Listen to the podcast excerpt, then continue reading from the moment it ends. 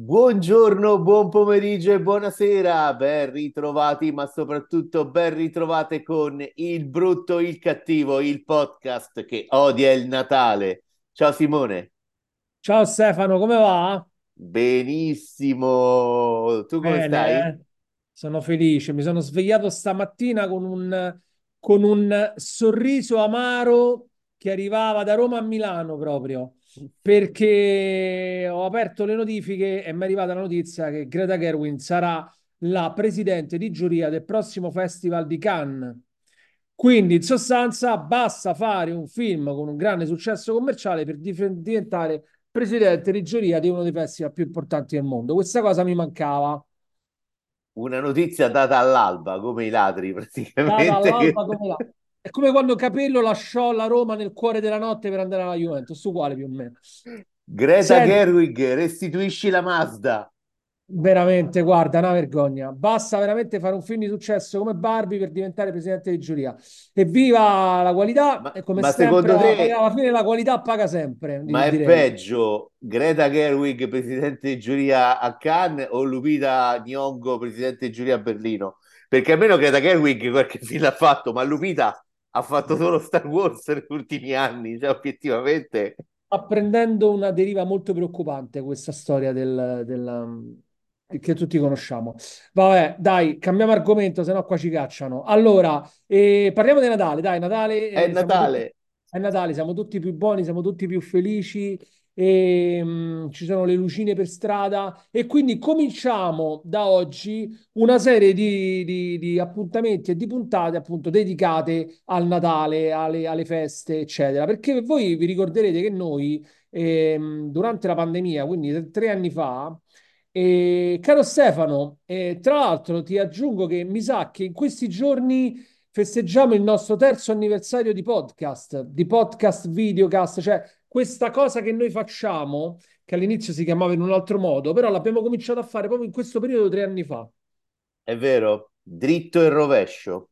Dritto e rovescio si chiamava una cosa solo video in cui ospitavamo eh, per- per, mh, colleghi e personaggi del mondo dello spettacolo per fare due chiacchierate e dare qualche consiglio durante le vacanze di, di cose da vedere in pandemia durante le vacanze. Adesso non stiamo più in pandemia, quindi ci siamo spostati sul podcast, però il prodotto è rimasto più o meno lo stesso. Ma io e Stefano, che siamo sempre molto amanti degli anniversari degli altri, ma non festeggiamo mai i nostri. E quindi, vabbè, volevamo dire che sono tre anni che facciamo sta roba ci fa sempre molto piacere continuare a farla e soprattutto perché almeno eh, chiacchieriamo un po' con voi e ci confrontiamo con voi. Allora, dicevamo, comunque torniamo all'attualità. Eh, faremo un po' di puntate dedicate al Natale, questa è la prima, Eh, però prima di addentrarci su un argomento natalizio, parliamo di film che usciranno nel periodo di Natale e sono, eh, non li dico subito tutti, se no li spoileriamo, però tanto poi la gente legge, vede la copertina e capisce subito, quindi è uno spoiler un po' fittizio, però allora, di che parliamo, Stefano? Io comincerei dal film che hai visto tu e non ho visto io, di cui tutti parlano bene, ma que- del quale tu invece parlerai male.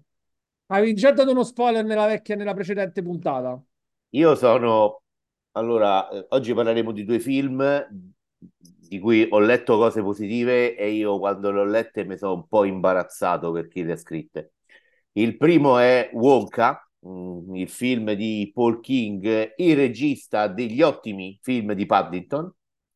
Eh, Wonka con protagonista il filiforme Timothée Chalamet, eh, il nostro amico Timoteo, ed è il prequel del romanzo La fabbrica di cioccolato di Roald Dahl, che quindi riprende il personaggio di Willy Wonka e ce lo racconta eh, povero in canna, reduce da un ehm, giro del mondo in cui è andato a cercare eh, cioccolato, semi di cioccolato per, per coltivare questo suo sogno di diventare eh, un cioccolatiere e poter vendere nella piazza più importante della, della sua città eh, di origine, che sembra un po', un po' Parigi, un po' Budapest, eh, un po', un po' Praga, eh, poter vendere cioccolato. Arriva con pochi soldi, torna con pochi soldi in questa città, ma con il sogno di eh, vendere cioccolatini, addirittura cioccolatini che fanno volare le persone che li mangiano, ma si trova di fronte l'ostilità dei tre eh, grandi cioccolatieri che monopolizzano il mercato della vendita di cioccolato e finisce preda della truffa di una eh, proprietaria di una pensione che gli fa firmare un contratto per farlo dormire eh, una notte, un contratto che lo renderà schiavo e lui troverà eh, nel, nel, nel, schiavo e sarà costretto a lavorare in questa pensione e troverà tutta una serie di altre persone che, persone che in epoche diverse eh, anche loro hanno firmato questo contratto e sono diventate schiave. Ora, il film di Paul King, la prima cosa che mi viene da dire è questa, che è un po' la chiave di volta. Il film di Paul King è un musical e io vi assicuro che alla fine del film io non mi ricordavo nessuna canzone, nessuna melodia da questo film, tranne le due che sono quelle che a, tornano dagli altri film perché sapete che Willy Wonka ha avuto ben due adattamenti, uno del 71 e poi anche quello di eh, Tim Burton, la canzone Pure Imagination e poi la canzone degli Umpa Lumpa. Umpa, Lumpa, Pombo Pombo, quella là. Esci dal cinema e ti ricordi solo quella. Quindi, primo fallimento del film, il musical, proprio la cosa più importante che tu esci dal cinema e devi canticchiare una cosa cioè, tu, tutti invece canzoni anonime, canzoni che non lasciano in nessun modo il segno. Non vi dico il doppiaggio italiano, signore e signori, speriamo che il tuo amico Massimo non ci ascolti. Lui non c'entra niente, eh? però il doppiaggio è penoso.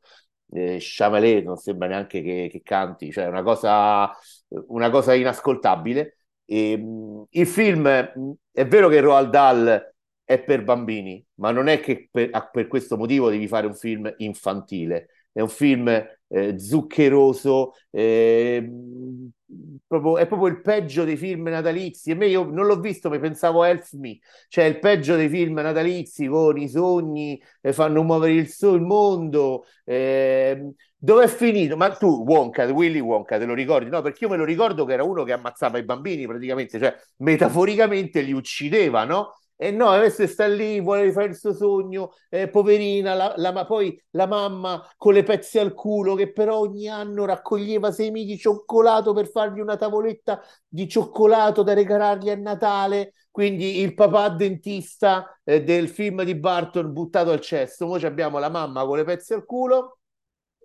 e, ehm, è un prestigiatore che fa giochini e che appunto si ritrova, si ritrova in questa poi favola, favoletta eh, anticapitalistica in cui appunto gli imprenditori, gli imprenditori del cioccolato sono i cattivi, la proprietaria della pensione è la cattiva, è vero, condividiamo, però ecco, io la cosa mh, più importante mi sento da dire è ha il tradimento completo del personaggio, cosa che ha sottolineato in maniera molto più competente di me Andrea Guglielmino in un suo, in suo post, che quindi se vi capita andate a leggerlo, e, e il fatto che se, se Roald Dahl benché fosse un, un, autore satirico, scorretto, anche un po' grottesco, era, era, un autore per bambini, ma non devi fare un film infantile, cioè un film per stupidi. Cioè, mia figlia sto film lo schifa, sono sicuro, c'è sputa sopra tutti i dodicenni che io conosco, gli fa schifo sto film. Poi speriamo che sia un successo, che la gente vada al cinema, però sono molto deluso. La, la cosa, dico una cosa positiva, scenografie e costumi molto belle, il film è colorato e quello sicuramente ruba l'occhio. Eh, io non eh, vedo... Ragazzi, la cosa bella, la fotografia è bella comunque. La fotografia è bella. Ragazzi, il, il Lumpa Lumpa di Hugh Grant io l'ho trovato mm, un insulto, a parte il fatto che oramai, adesso vorrei dire niente, ma Hugh Grant fa se stesso oramai da vent'anni, ok? Quindi, quindi secondo me fa se stesso anche in questo Umpa Lumpa, quindi scureggia, evidentemente a Hugh Grant eh, piace emettere fraudolenze, Ragazzi, io sono veramente uscito disperato. Poi, vabbè, ho già raccontato nell'altro podcast, nella puntata precedente, la, la sala che non era proprio la sala dell'anteprima, non era una sala per un'anteprima. E, mh, mm, poi il film finisce, ma non finisce, stai lì, non se ne può più, vuoi uscire dalla sala. Eh, io veramente chi, è, chi ha detto che chi ha scritto che è un grande film, sono veramente preoccupato. Ecco. Allora, sì, eh, sì, no, ne hanno scritti tanti, hanno scritto che è, un, che è un bel film, un bel film per le famiglie, da andarci a vedere con tutta la famiglia, da andarla a vedere con il periodo natalizio. Quindi, ehm, quando tu sei uscito, mi avevi scritto quella frase eh, abbastanza colorita, della quale adesso non sarò qui a, ri- a riproporla, però insomma, ecco che, che, poi è la frase che hai detto al vecchio podcast, rischiando anche la vita, visto che avevi violato l'embargo. E, ehm, mh, quindi niente, no, mi, mi- Guarda, mi- Gi- Willy guarda, Wonka, Willy Wonka è un eh, giugiolone, è un giugiolone sono, tutto sdolcinato, sono riusciti piccole lagrimucce. sono riusciti a ritirare fuori il Grinch che era in te, sono contento perché era da un po' che il cattivo non faceva il cattivo, quindi sono molto felice. Per adesso fomento ancora di più la tua, a parte il fatto che non mi è piaciuto il paragone che hai fatto con Elf Me senza aver manco visto Elf Me, quindi proprio brutalizzato così, gratuitamente proprio. Magari vedi Elf Me e ti innamori e capito, vabbè. Allora andiamo avanti.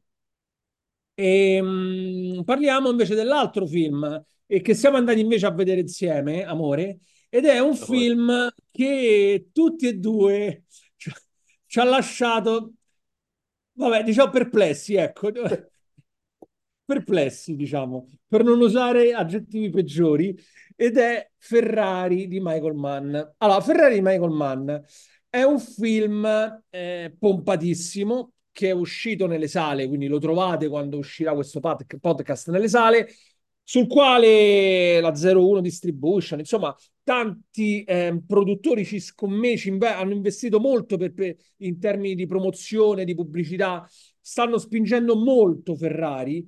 Il problema è che Ferrari, questo film, non è un film italiano di Ferrari, ma è un film del- di Ferrari visto in America e quindi c'ha tutti i difetti dei film americani di una storia completamente italiana invece.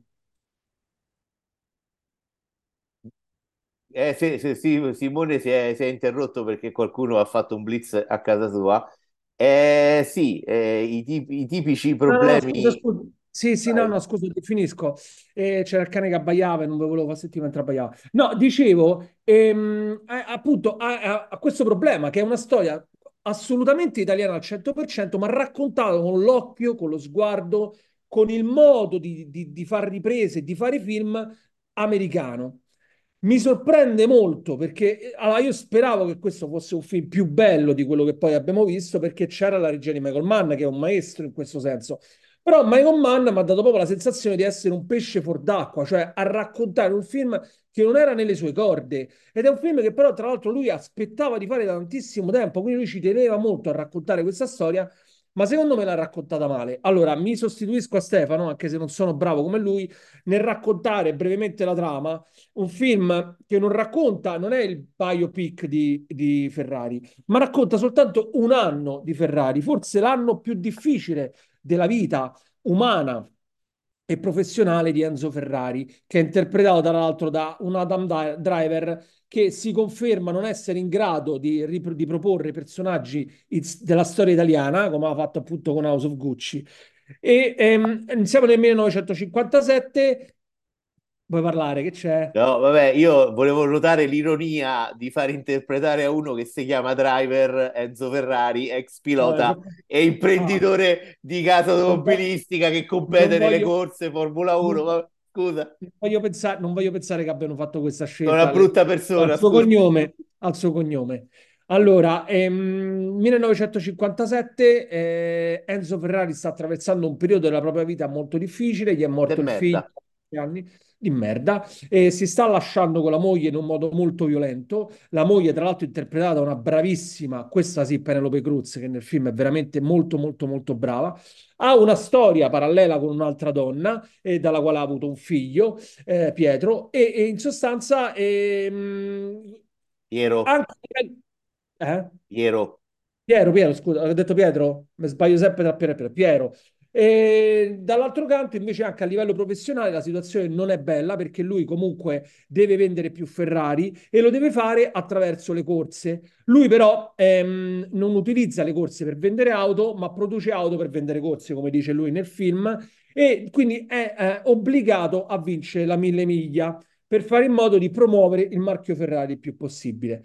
E quindi di conseguenza si racconta questo anno molto complicato di Ferrari, si eh, racconta nella sua Modena, quindi nella città della Ferrari, Maranello, ci sono delle scene di corsa eh, in cui vengono riproposte delle auto, delle Ferrari bellissime, quelle sì, la Ferrari 315S con la quale appunto ehm, ehm, la Ferrari vinse il, le, la, la, la mille miglia Però, diciamo, c'è un problema, ci sono vari problemi di fondo in questo film. Allora, prima di tutto, il, um, il linguaggio. Si parla, eh, è un film in, eh, parlato in inglese e nel quale ci, met- ci si mettono in mezzo delle parole in italiano ed è una cosa fastidiosissima fastidiosissima, è una cosa insopportabile, come era per of Gucci, uguale. E quindi è tipo, che ne so, um, good morning, signore, ma detto in un modo veramente fastidioso. Dico, o lo fai tutto in inglese o lo fai tutto in italiano. Infatti, in questo caso, tu dicevi prima che Wonka era doppiato male. Secondo me, in questo caso, invece, il doppiaggio quasi lo salva il film, perché almeno te lo senti tutto in italiano. Perché in inglese vi posso garantire che è una cosa fastidiosissima. E um, gli effetti speciali, gli effetti speciali sono fatti male, ragazzi. Cioè, sono proprio brutti. Ci sono delle scene in cui le auto escono fuori dalla pista e si vede il manichino del crash test, ma lontano mio, tipo che se ci mettiamo io e Stefano e facciamo noi quelli degli effetti speciali, magari lo facciamo uguale, non ti dico meglio, ma almeno uguale. E, um, Adam Driver, Adam Driver non è, c'ha ragione Favino, c'ha ragione Favino, cioè eh, Ferrari lo doveva interpretare Favino, lo doveva interpretare Adam, Adam Driver. Adam Driver mi ha fatto, fatto essere a favore di quello, cioè mi ha fatto essere d'accordo con quello che aveva detto Favino a Venezia. Un, non, non, interpreta bene Enzo Ferrari, secondo me, o meglio, lo interpreta in un modo molto freddo. Ma lui è bravo, è un attore molto bravo, però si vedeva che era molto forzato il suo personaggio. Non era, non è, non, questo film manca, terzo, terza cosa negativa, l'empatia, cioè tu non riesci ad entrare nella storia, nei personaggi, ad immedesimarsi, ad immedesimarti nelle loro storie ti tengono sempre a distanza, sembra quasi che ci sia un muro davanti a te che ti impedisce di essere coinvolto. La gara, ragazzi, cioè la gara, la gara finale, eh, non può non appassionarti. A me non mi ha appassionato per niente. Cioè, tu vedevi queste macchine che correvano, non ci capivi niente, vedevi questi che superavano.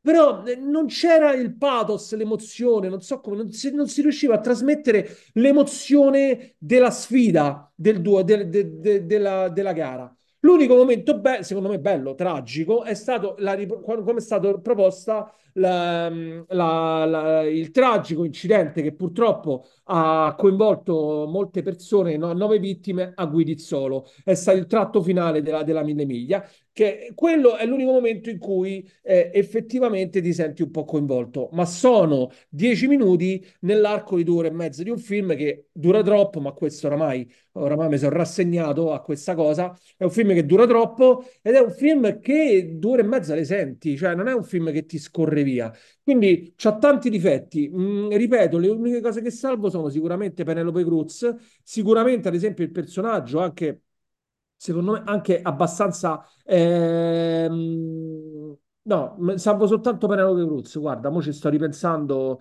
non ho altre, altre cose da salvare di questo film tu che dici? Allora, io sono molto, eh, sono molto d'accordo con te. Devo dire, è stato anche il momento del piacevole ritorno delle risate in una anteprima stampa, perché purtroppo involontariamente il film fa anche ridere. Parto subito dalla questione del doppiaggio, perché io poi, sai, spesso cerco sempre di eh, di, di, capire se ho io dei bias cognitivi che mi impediscono di capire delle cose e quindi chiedo, no? Quindi mi ho chiesto a un paio di amici, un regista, uno sceneggiatore, ovviamente no a Michael Mann o a Scorsese, ma a delle persone che hanno girato film, che hanno scritto sceneggiature, e ho raccontato questa cosa del doppiaggio. E quello che mi hanno detto loro è, è che tu puoi mettere in un film in lingua inglese delle parole in italiano se sono delle parole intraducibili, cioè se il, il, pistone tal dei tali è stato chiamato nel tal modo, eh, non lo puoi tradurre perché non avrebbe senso, ma mettere buttate lì dentro il discorso mamma, signora, cimitero, commendatore, commendatore. commendatore cioè è proprio voler dare un tocco di esoticità a un film che mostra quel problema che hai detto tu, perché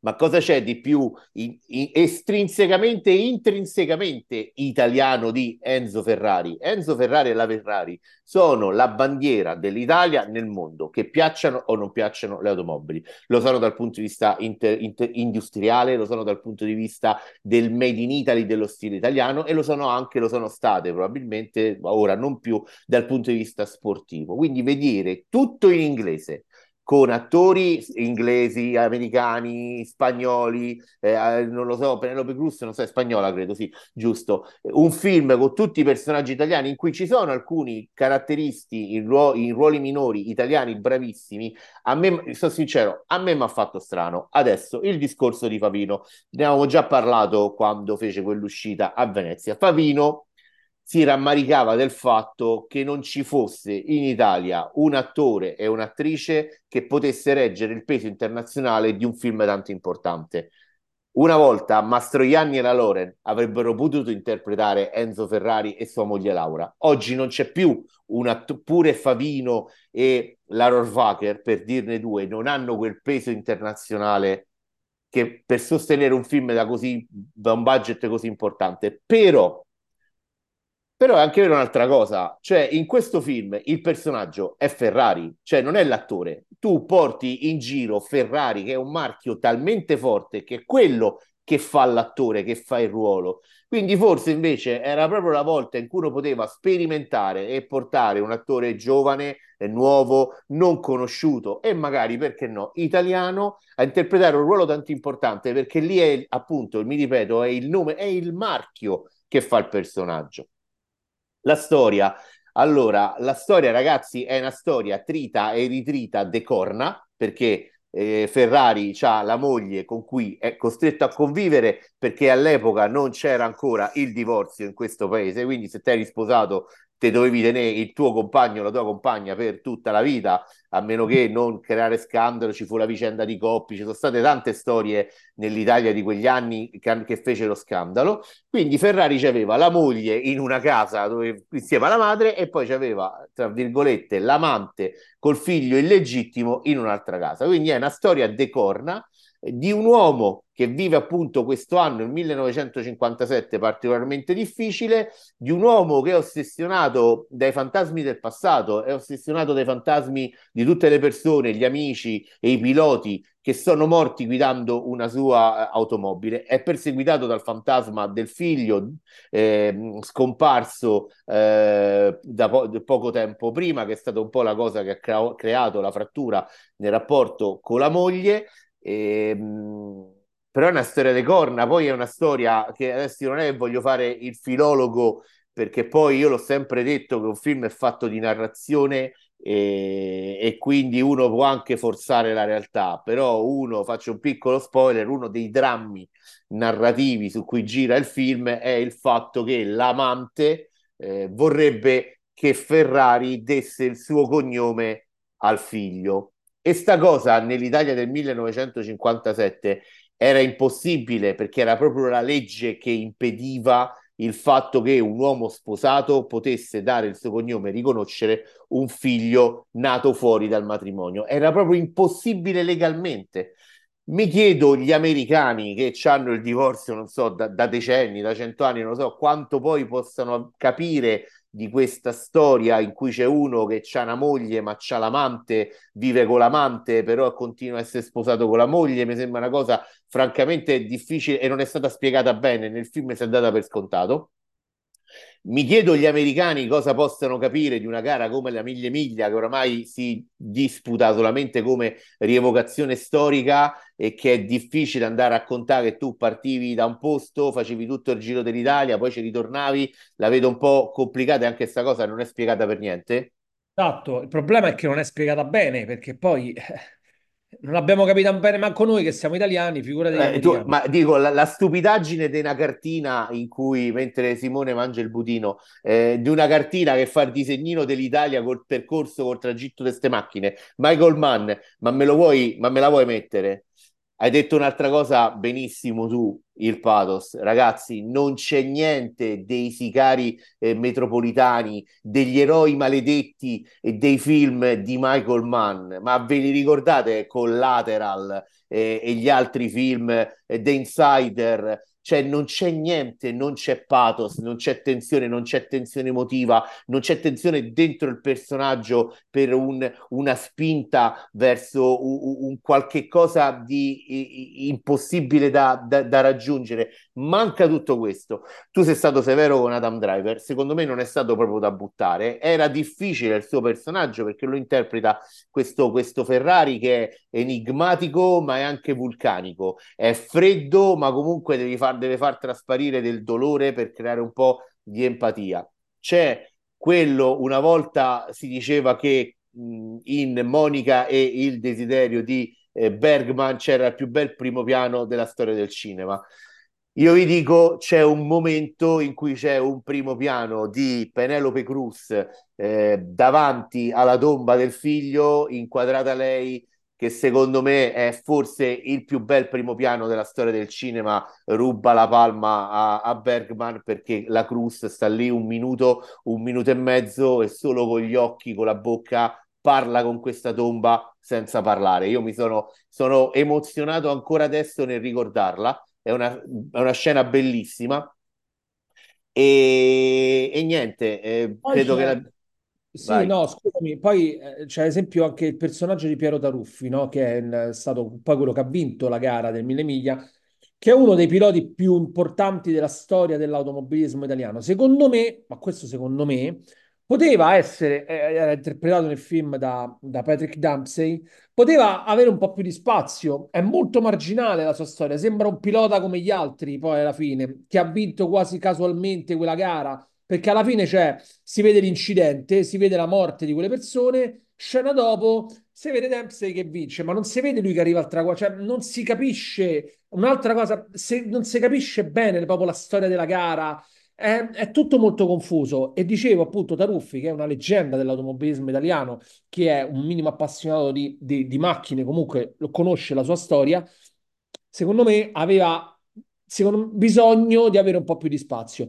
Raccontata bene, e, um, un altro punto positivo che mi ero scordato di dirti prima, scusa se no poi mi scordo, so che devo intervenire, ehm, è, il, um, è il fatto che si percepisce come questi automobilisti dell'epoca, piloti dell'epoca, siano in realtà dei pionieri, dei dei, de, delle persone che prima di ogni gara non sanno se arriveranno alla fine perché um, avevano, non avevano le tute ignifughe, non avevano tutti i sistemi di sicurezza che hanno oggi i piloti. E quindi chi cominciava una gara non sapeva se sarebbe finita. E quindi c'è questa cosa che scrivono le lettere ai propri cari prima delle gare, c'è grande tensione, c'è grande cameratismo proprio per l'ansia e per la preoccupazione di non poi riuscire ad arrivare in fondo a vincere. Però c'è anche il discorso che loro preferivano rischiare la vita a bordo di queste auto bellissime piuttosto che eh, preservare la propria vita e, e, quella dei propri cari. Pur, pur, di non stare a casa con le proprie mogli. Pur di non stare a casa, esatto, quello, stavo no. cercando un modo carino per dirlo, ma era quella alla fine la no, ma, a me mi ha colpito poi l'illusione della sicurezza, perché poi pur di far di correre queste gare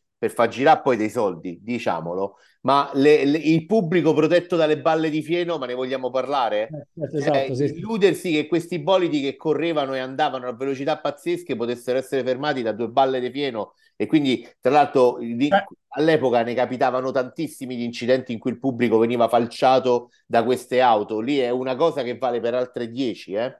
Ho avuto modo, poi tanto di parlare con la figlia di Taruffi, per quello che mi, mi, soffermavo su Taruffi, e mi diceva che il padre gli raccontò che in quel tratto di pista, nel cui appunto poi ci fu quell'incidente eh, gravissimo che portò purtroppo a quel lutto tragico nella Mille Miglia, che chiuse di fatto la Mille Miglia perché quella fu l'ultima edizione, e poi portò Taruffi ad interrompere la propria carriera proprio dopo quella vittoria, dopo quella gara, e ehm, lei diceva, dice, eh, mio padre che capiva i rischi di quelle vetture ehm, e sapeva più o meno come gestire il rischio, quando capiva che la macchina non era più performante e quindi c'era un pericolo di esplosioni, cose, cose difficili, rallentava, ma rallentare per l'epoca, per quelle auto, voleva dire andare a 250 all'ora. Quindi, cioè, capisci bene che bastava la foratura una gomma, come si è visto nel film, e lì capito? Riduci a polpette tutti. È, una, è stata, quello, quello secondo me è raccontato bene, cioè capisci che questi sono dei pazzi scatenati quelli che guidavano queste vetture perché veramente non avevano il minimo di sicurezza e andavano a, bordi, a bordo di, di auto che sembravano aerei da quanto andavano veloci. Quindi questo è raccontato bene, mi sono piaciute molto le macchine, l'ho già detto, però per il resto tanti, tanti buchi, secondo me Michael Mann ha fatto uno scivolone, forse il primo vero scivolone nella sua carriera, e non me l'aspettavo perché tu hai citato Insider, che è uno dei film più belli che abbia mai visto, cioè uno dei miei, dei miei punti di riferimento cinematografici, insomma, mi aspettavo sicuramente di più da questo film, visto la regia di Mann, visto insomma, la presenza di Adam Driver, che eh, continuo a dire, secondo me, eh, non era il personaggio giusto per interpretare Ferrari, ma resta un grande attore. Eh, Penelope Cruz, insomma, il cast c'era, tutto americano c'era. C'è Morselli, mi sa, come si chiama l'attore italiano che interpreta ehm, l'assistente di Enzo Ferrari? C'erano, ci sono un paio di volti italiani che abbiamo riconosciuto nel film. Adesso andiamo avanti e per vero lo cerco su Wikipedia che non mi ricordo.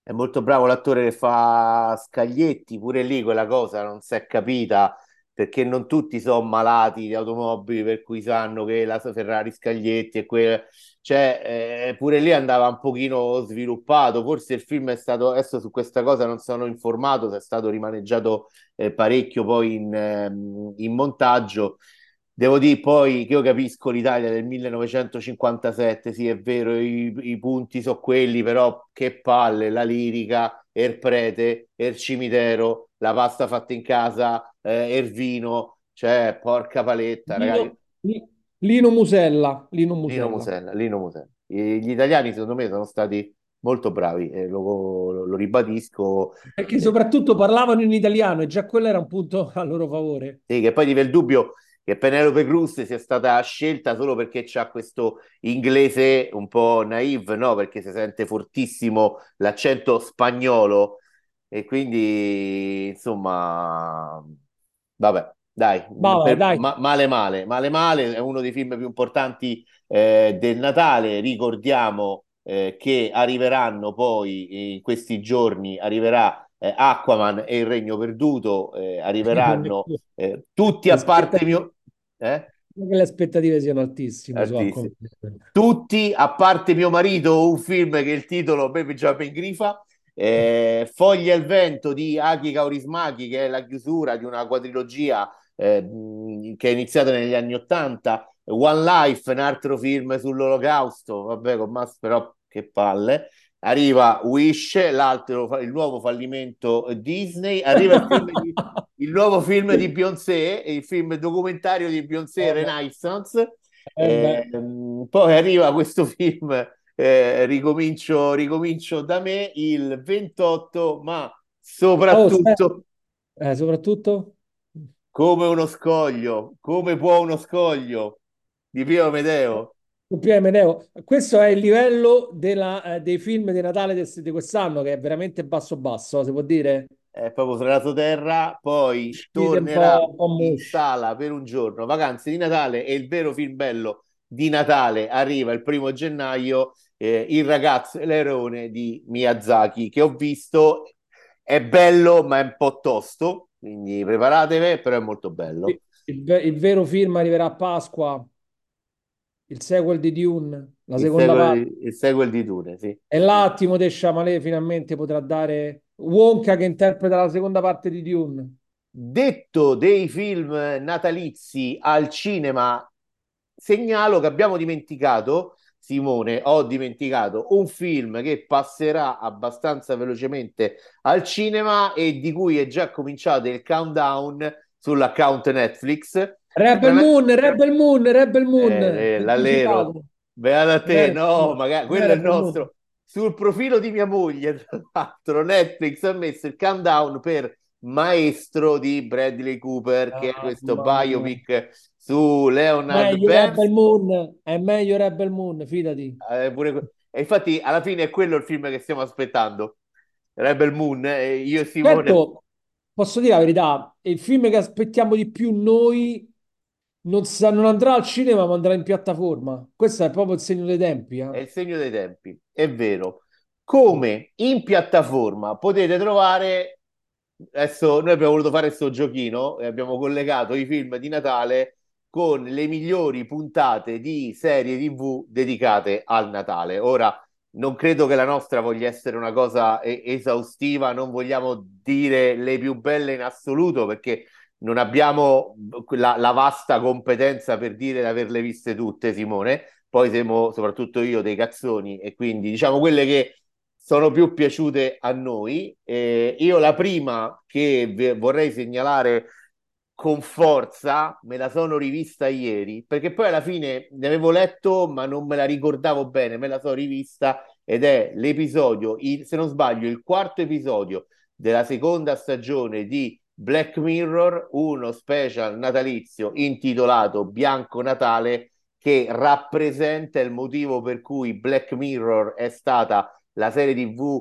fantascientifica più agghiacciante sul futuro dell'umanità prossimo e che oramai si sta eh, concretizzando e quanto oramai quello che ne è rimasto è lontano dall'originale. Eh, è una puntata in cui abbiamo due personaggi chiusi in una misteriosa stagione di sorveglianza eh, persa nella neve. Sono lì da cinque anni ed è il giorno di Natale e ci sono due personaggi interpretati da John Hamm e Ralph Spall eh, e John Hamm dice ah sono cinque anni che stiamo qui insieme scambiamo, ci scambiamo pochissime parole tra di noi dai adesso preparo un pranzo di Natale e parliamo un po' l'uno dell'altro ed è il modo in cui vengono raccontate tre storie fantascientifiche ehm, che raccontano il rapporto dell'uomo con la tecnologia, con l'intelligenza artificiale e con la completa disumanizzazione che questo eh, porta.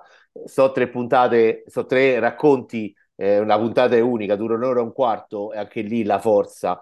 Dentro, dentro un'ora e un quarto, Gio, eh, Charlie Brooker ha messo tre storie compiute, perfette, che sono incastonate dentro una storia più grande che è quella che racconta il, il rapporto tra i due personaggi. Puntata bellissima, recuperatela come tutto quanto quello che riguarda Black Mirror lo trovate su Netflix. Io non so se tu mi vuoi interrompere, vuoi interloquire, come facciamo, non l'abbiamo deciso. Vai, Vai avanti. avanti. Vai avanti. Poi, allora, ehm, si parla di questa, di questa serie TV in un film molto bello di cui non abbiamo parlato, che sta su Netflix, Il mondo dietro di te, di Sam Esmail con Ethan Hawke, eh, Julia Roberts e, ehm, e, anche Kevin Bacon che fa una piccola parte.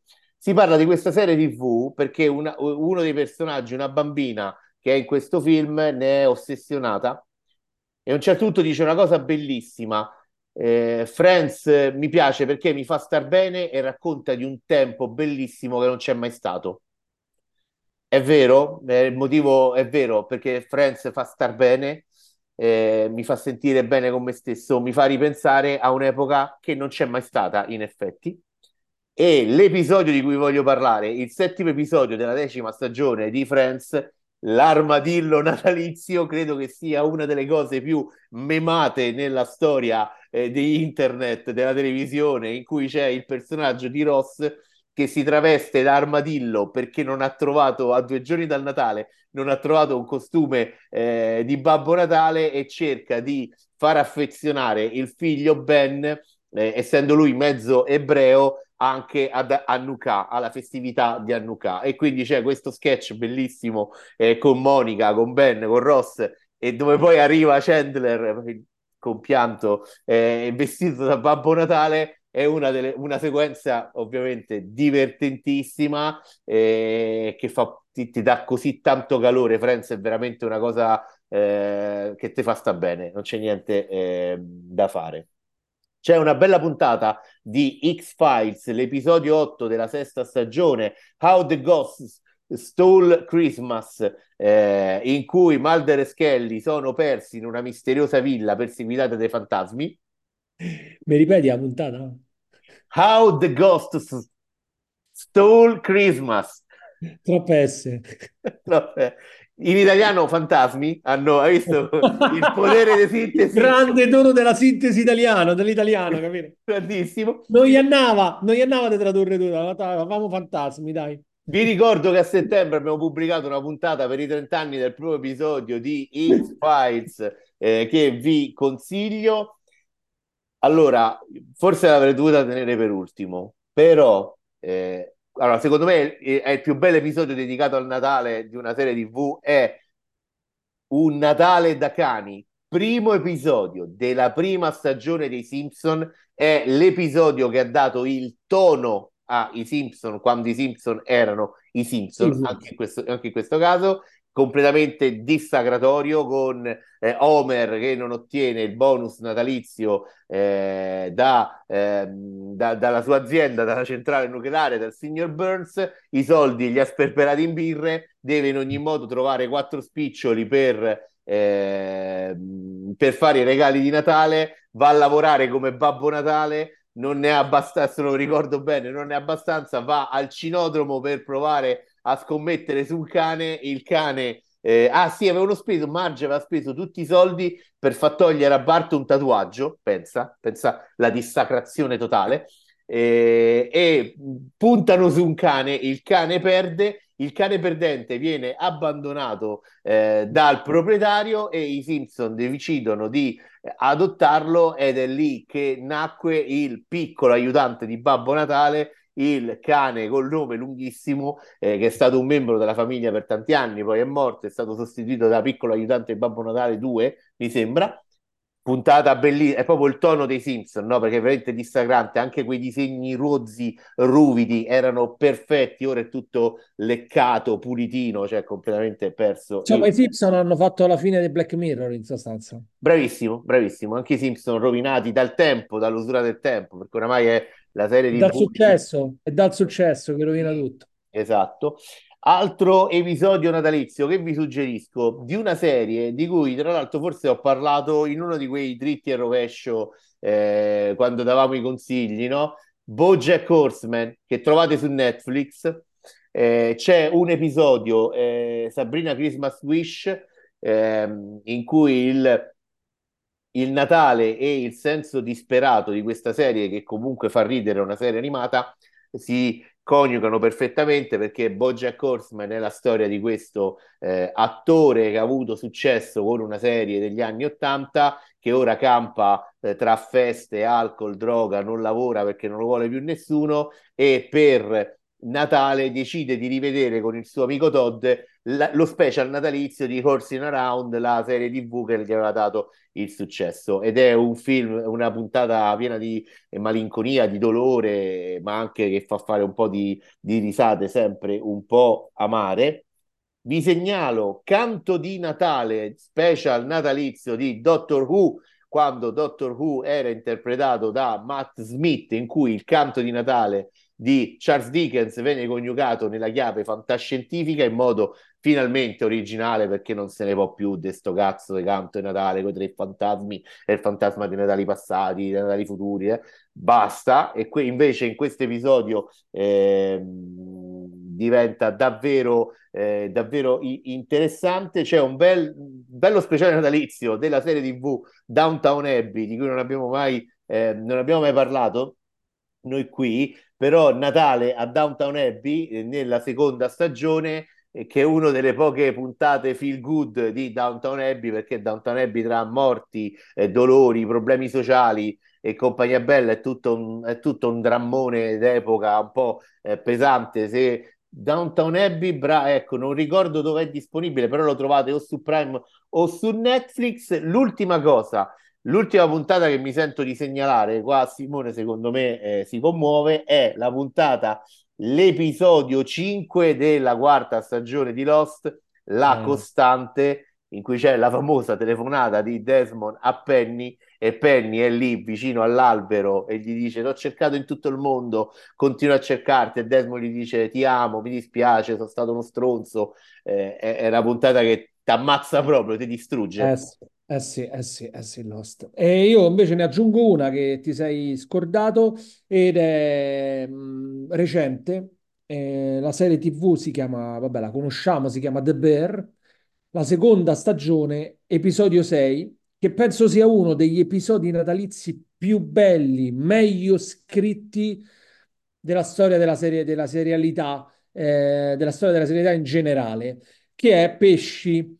È questo racconto di questa serata vigilia di Natale in cui si riunisce tutta la famiglia e mm, cast stellare perché c'è sta Jamie Lee Curtis che è una madre isterica in cucina e, mm, in pre- preda a sugo, sporcizia, caos, gestione di questa famiglia numerosissima. Eh, Sarah Paulson, ci sta Bob, Od- Bob Odenkirk, John Bental, insomma ci sta un cast straordinario, un racconto bellissimo, velocissimo, isterico, schizofrenico di questa famiglia pazza, completamente mh, matta, appresso a tutte le varie isterie, isterismi personali, eh, emergono tutte le varie crisi che ci sono in ogni famiglia e che emergono proprio nella serata in cui invece si dovrebbe stare più tutti insieme, ehm, eh, accomunati da, un, da uno spirito appunto natalizio di benessere, non è così è una, una, puntata frenetica, meravigliosa, serratissima come dialoghi, sceneggiatura unica. Vedetela perché ne vale la pena, rimarrete veramente ammaliati anche la scena finale in cui la mamma con la macchina sfonda il muro ed entra direttamente dentro casa spaccando l'albero di Natale. Una, una puntata straordinaria. E lo spoiler è servito, signori. Eh vabbè, ma tanto si sa, dai. Eh, ce, ne siamo dimentic- ce ne siamo dimenticata una, soprattutto sì. te, che tu sei stato tu a portare Ted Lasso nella mia vita. Eh. Stagione 2, episodio, ta- episodio 4, Canto delle campane, una puntata a- a- dolce amara in cui Ted Lasso sta lì aspettando la videochiamata del figlio, ma il figlio è troppo impegnato a giocare col suo nuovo regalo di Natale e quindi poi alla fine viene coinvolta dalla presidente della squadra nel portare i doni, viene coinvolto dalla Presidente a portare i doni alle persone meno fortunate di Richmond e poi si ritrovano tutti insieme, insieme ai calciatori eh, a casa del direttore sportivo eh, e dove ognuno dei calciatori che arrivano da nazioni, etnie e culture differenti si ritrovano, ognuno porta la propria idea del Natale, che è una vera idea di eh, fratellanza e, e, vero senso e spirito natalizio eh, moderno. Te lo immagini Tiago Pinto con Murigno che porta Come in no? giro i regali, e Dan Fritkin con l'aereo che li porta e Lukaku. e Lukaku e li porta con l'aereo a fare regali di Natale ai bambini bisognosi che bello no, sarebbe bellissimo. Bene, allora speriamo di avervi insomma dato la, il quid per andare a rivedere magari delle, delle, delle, delle puntate che vi eravate dimenticati. Noi vi ringraziamo e vi diamo appuntamento alla prossima puntata, sempre natalizia. E abbiamo un programma bello fitto, come vi ho detto all'inizio della puntata. Quindi, insomma, seguiteci perché vi faremo compagnia per tutte le vacanze di Natale e poi anche oltre, però insomma intanto rimaniamo nel contesto natalizio. Grazie Stefano, grazie ai nostri amici e a presto. Grazie a te Simone. Ciao ciao. Ciao.